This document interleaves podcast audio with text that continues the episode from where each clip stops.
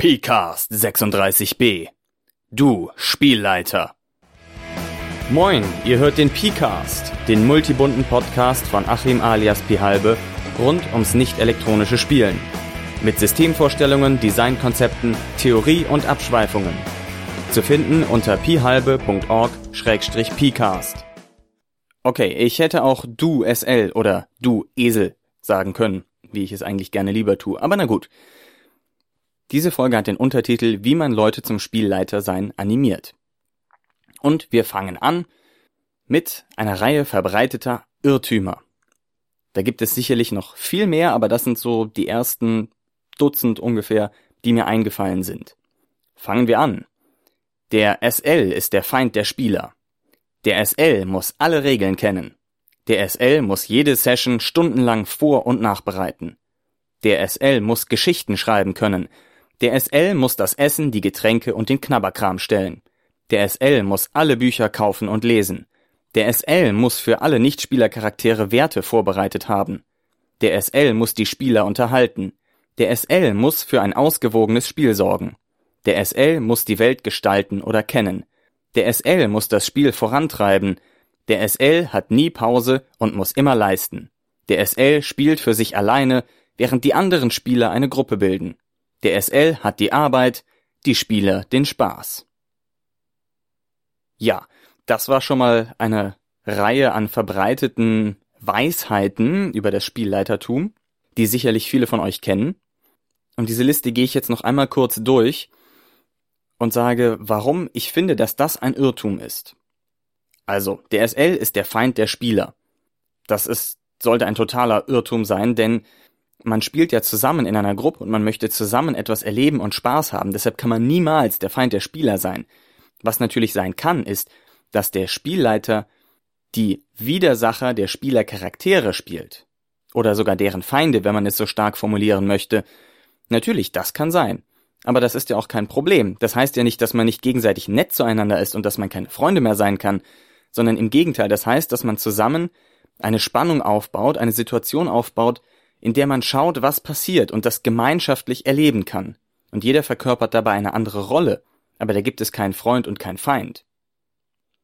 Wenn der Spielleiter als Feind der Spieler angesehen wird, dann sollte man die Spielgruppe auch konsequenterweise, denn zwei Feinde zusammenzusetzen, das sollte man nicht tun, wenn man nicht will, dass sie sich die Köpfe einhauen. Und das wollen wir ja nicht. Zweitens, der SL muss alle Regeln kennen. Das ist natürlich Quatsch. Der SL muss natürlich wissen, wie das System ungefähr funktioniert, aber die Spieler müssen genauso mit den Regeln vertraut sein. Natürlich ist es üblicherweise so, dass der Spielleiter den Spielern die Regeln näher bringt, aber wenn man einen Spielleiterwechsel macht und dabei im System bleibt, hat man immer noch jemanden dabei, der die Regeln schon sehr gut kennt und muss also nicht alles bis ins kleinste Detail kennen, sondern kann sich da von den anderen Spielern aushelfen lassen. Besonders gilt dies für komplizierte Systeme, wo verschiedene Charaktertypen vielleicht noch eigene Regelsets haben, da sollten dann die Spieler, die solche Charaktertypen spielen, nachhelfen und die spezifischen Regeln selber mit an den Tisch bringen. Das muss nicht der Spielleiter. Der Spielleiter muss wissen, wie das System so grob zusammengeführt wird. Aber er muss nicht jede einzelne Regel kennen. Drittens, der Spielleiter muss jede Session stundenlang vor- und nachbereiten. Das stimmt natürlich auch nicht. Also zugegeben, wenn man ein System mit Spielleiter spielt, dann schadet es nicht zwischendurch, sich mal ein bisschen Gedanken zu machen, wohin die nächste Spielrunde laufen könnte, was dafür vielleicht interessant sein könnte und was man vor allem selber in der Spielrunde sehen möchte. Denn der Spielleiter ist ja auch nur ein Spieler. Das heißt, da kann man sich ein bisschen Gedanken machen, aber stundenlang vor- und nachbereiten, das ist wirklich absoluter Quatsch und man kann die besten Spielrunden machen, wenn man sich nur ein paar wenige Worte der Vorbereitung als Spielleiter gönnt und damit in die Spielrunde geht und schaut, was einfach passiert. Das passt direkt zusammen zu viertens, der SL muss Geschichten schreiben können. Das muss er nämlich nicht. Wenn er Geschichten schreibt, dann wird er natürlich versuchen, diese Geschichten in der Spielrunde durchzusetzen und anzubringen und so erzählen zu können, was wiederum heißt, dass die Spieler nicht wirklich mitspielen können. Das heißt, das ist sogar eine sehr schlechte Sache. Er sollte nicht versuchen, Geschichten zu schreiben, muss es eigentlich heißen.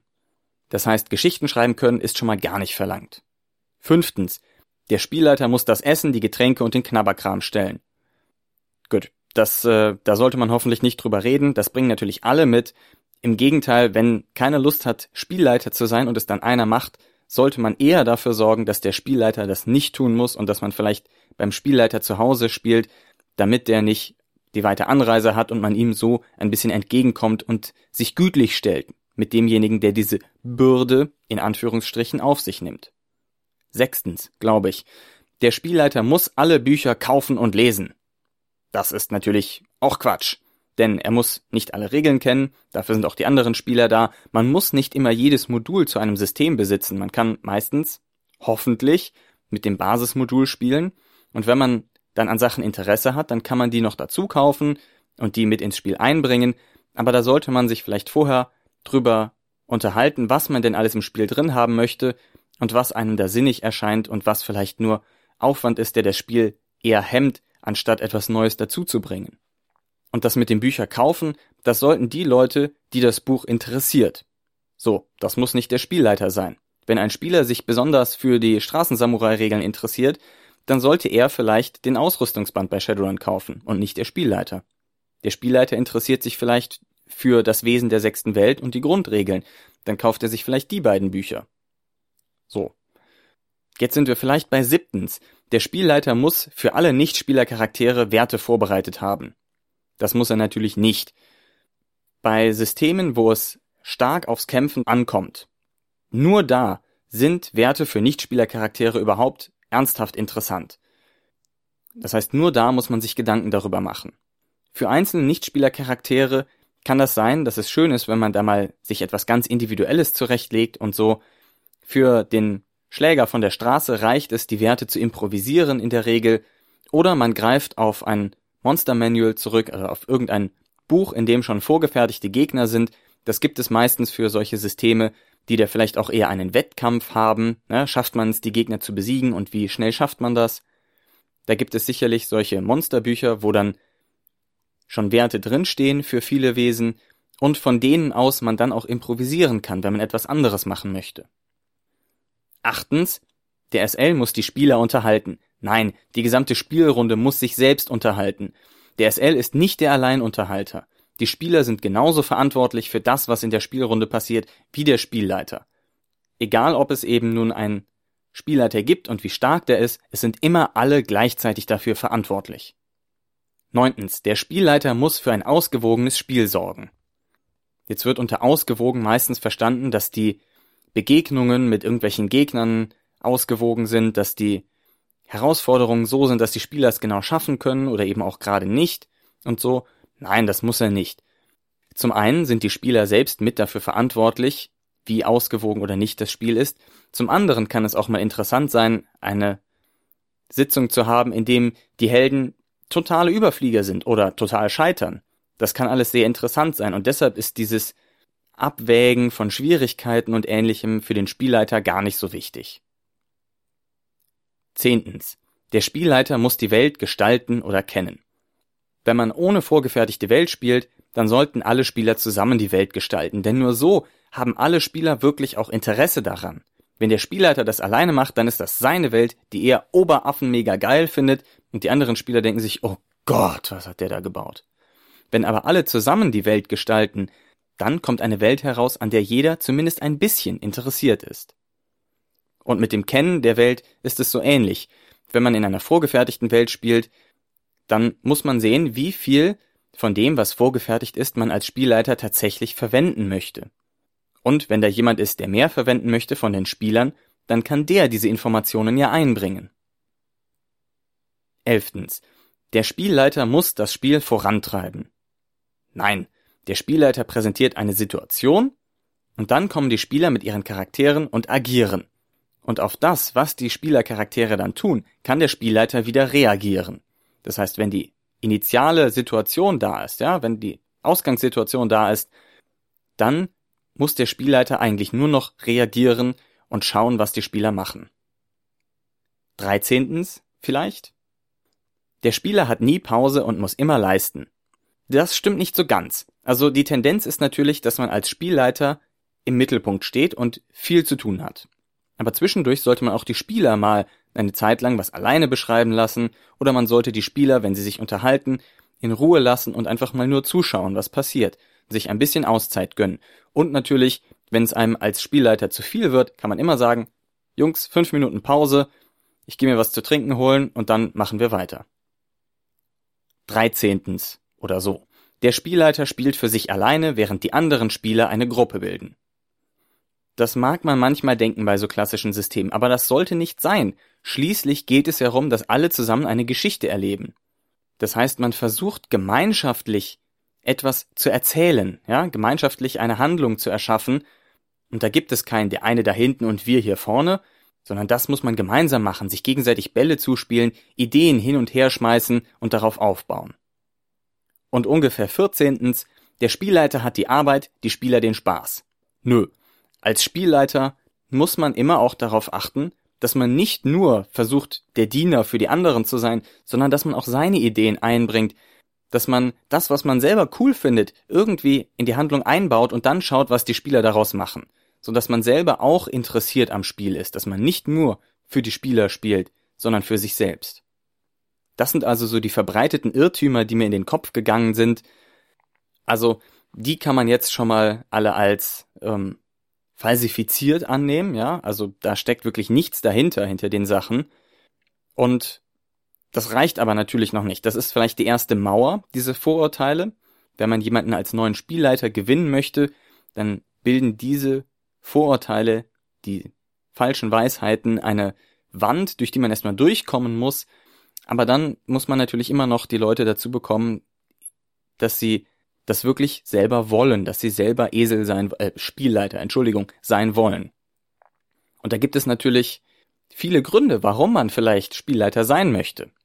Zum Beispiel, man kann sein eigenes System leiten. Ja, man kann sich ein System aussuchen, was man gut findet, und kann das der Gruppe vorschlagen und sagen, ich mache Spielleiter und lass uns das jetzt doch mal zusammen spielen. Da können sie immer noch Ja oder Nein sagen, aber man hat schon mal die Option, das so in die Runde zu werfen und zu sagen, hey, ich würde euch das anbieten, wie sieht's aus?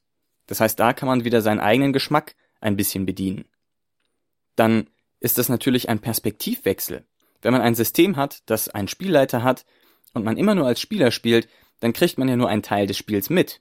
Man versteht gar nicht wirklich, was da komplett vor sich geht. Das heißt, wenn man diesen Perspektivwechsel einmal durchmacht, auch einmal Spielleiter gewesen ist, kann man später, wenn man zurückkehrt in die Spielerrolle, ganz anders spielen. Man versteht viel mehr und man weiß viel mehr, wie man sich einbringen kann und wie man das Spiel noch besser machen kann. Außerdem, neue Dinge zu lernen ist sowieso immer gut. Also das sollte mal außer Frage stehen.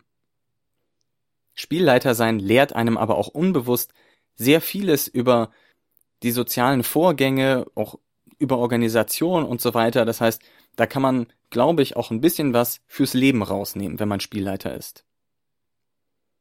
Man kann natürlich auch noch in die andere Reihe der Begründungen gehen, ne? Also, wer spielen will, muss auch leiten können, ja? Es können ja nicht alle nur sagen, ich will spielen, dann leitet keiner und dann ist man mit einem System, was einen Spielleiter braucht, schon aufgeschmissen. Das heißt, dann kann man auch sagen, okay, jeder macht das mal und wir schauen, was so passiert. Ja? Einer muss ja leiten, sonst hat man kein Spiel. Man kann auch sagen, andere stellen sich natürlich auch der Aufgabe. Ne? Warum, warum traust du dir das nicht zu und gehst davon aus, dass alle anderen das machen? Warum machst nicht du das einfach mal? Ist ja auch kein Problem. Man kann da ja auch mit einem leichten System anfangen. Man muss sich ja nicht gleich so einer herkuleanischen Aufgabe stellen wie Dungeons and Dragons zu leiten oder so. Man kann mit was Leichtem anfangen. Macht doch The Pool oder Resus oder so etwas. Dann wird die Aufgabe, die man vor sich so groß hat stehen sehen, auf einmal viel, viel, viel kleiner. Es muss ja auch nicht gleich eine ganze Kampagne sein. Macht das erstmal nur für einen Spielabend. Ja, dann kann man mal so unverbindlich reinschnuppern und sehen, wie das so ist. Und natürlich, die Spieler unterstützen einen als Spielleiter. Sie wollen es ja auch. Sie brauchen ja einen Spielleiter. Sie brauchen jemanden, der ihnen das Spiel ermöglicht. Der eben die ganzen Fäden zusammenführt in so einem klassischen System. Das heißt, du bist nicht allein. Du kannst Hilfe kriegen, ja? Wenn du irgendeine Frage hast, frag die Spieler. Das ist doch kein Problem. Ihr seid ja hoffentlich Freunde oder zumindest gute Bekannte. Und da kann man sich ja auch gegenseitig aushelfen. Und ich bin mir sicher, dass das in deiner Gruppe funktionieren wird. Noch ein paar weitere Tipps zum Ausklang. Wenn du jetzt neu anfangen möchtest zu Spielleitern, dann fang erstmal mit etwas für einem Abend an. Fang nicht mit einer großen Kampagne an. Nimm etwas Kleines. Nimm ein einfaches System. Ein System, das dir liegt, ein System, was schnell zu erlernen ist und was auch schnell zu erklären ist.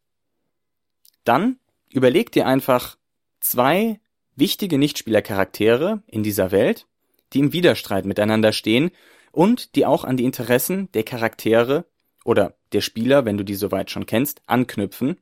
Und dann lass am Spielabend die Charaktere einfach darauf los. Das ist das, was ich gerade eben schon meinte. Bau eine Situation auf, schmeiß die Spielercharaktere rein und dann musst du nur noch auf das, was die Charaktere tun, reagieren. Wenn du irgendwelche Fragen hast, dann frag die Spieler. Sie wissen, dass du das erste Mal Spielleiter bist, dass du vielleicht noch nicht alles so genau im Kopf hast. Wenn du irgendein Problem hast, sag es den Spielern. Sie werden dich dafür nicht an die Wand klatschen, sie werden Verständnis haben, sie müssen Verständnis haben, ansonsten verweist sie an mich. Und das kann wirklich alles betreffen. Also sind, seien es die Spielregeln, sei es Fragen zur Welt, wenn ihr in einer bekannten Welt spielt, sei es den Plot, dass da irgendwas du dir noch nicht sicher bist, wie du das auflösen sollst oder so, sei es eine Erinnerung an das, was bisher geschehen ist, seien es Wünsche, solche Sachen. Frag einfach. Am besten lass den Spielleiterschirm weg, ja? Du musst da keine Wand zwischen euch aufbauen. Ihr seid alle Spieler in diesem Spiel, nur dem Spielleiter kommen halt ein bisschen andere Aufgaben, vielleicht auch mehr Aufgaben zu, als den Charakterspielern. Mit böswilligen Spielern musst du natürlich überhaupt nicht spielen. Also, wenn die Leute mit solchen Fragen nicht umgehen können und dann gemein und gehässig sind oder so etwas, dann lass es. Dann spiel nicht mit diesen Leuten, weil offensichtlich haben sie kein Interesse daran, dieses Spiel gut zu machen. Und dann kann man es auch gleich lassen. Dann hast du was gelernt und weißt fürs nächste Mal Bescheid. Von allen anderen, die nicht böswillig sind, hast du überhaupt nichts zu befürchten. Die werden dich unterstützen. Und ansonsten, ganz allgemein, lass dich als Spielleiter nicht stressen. Nimm dir die Zeit, die du brauchst. Sag, Leute, ich muss gerade zwei Minuten mal über die Situation nachdenken. Ich muss das mal auseinanderklabustern und sehen, wie es dann weitergeht. Das ist okay. Zwei Minuten Pause, drei Minuten Pause, fünf Minuten Pause. Das ist doch kein Problem. Die kann man im Spiel gerne investieren dafür, dass nachher alles viel schöner läuft. Ich hoffe, dass es nach dieser Folge vielleicht ein bisschen einfacher geworden ist, neue Leute als Spielleiter zu begeistern und diese Aufgabe, diese Sondersituation, die man als Spielleiter hat, eben anzunehmen. Denn das ist wirklich etwas, was man mal gemacht haben sollte und was einem sehr viel Weisheit fürs weitere Rollenspiel gibt. In diesem Sinne, ich danke für euer Zuhören und in Teil 3 dieser Triple-Folge geht es dann um die Schönheit der Spielleiterei. Macht es gut, danke für eure Kommentare und bis bald. Vielen Dank fürs Zuhören. Wenn ihr Anregungen, Kritik oder eigene Erfahrungen oder Theorien anbringen wollt, dann schickt sie doch als Text oder Sprache an pcast.phalbe.org. Auf bald!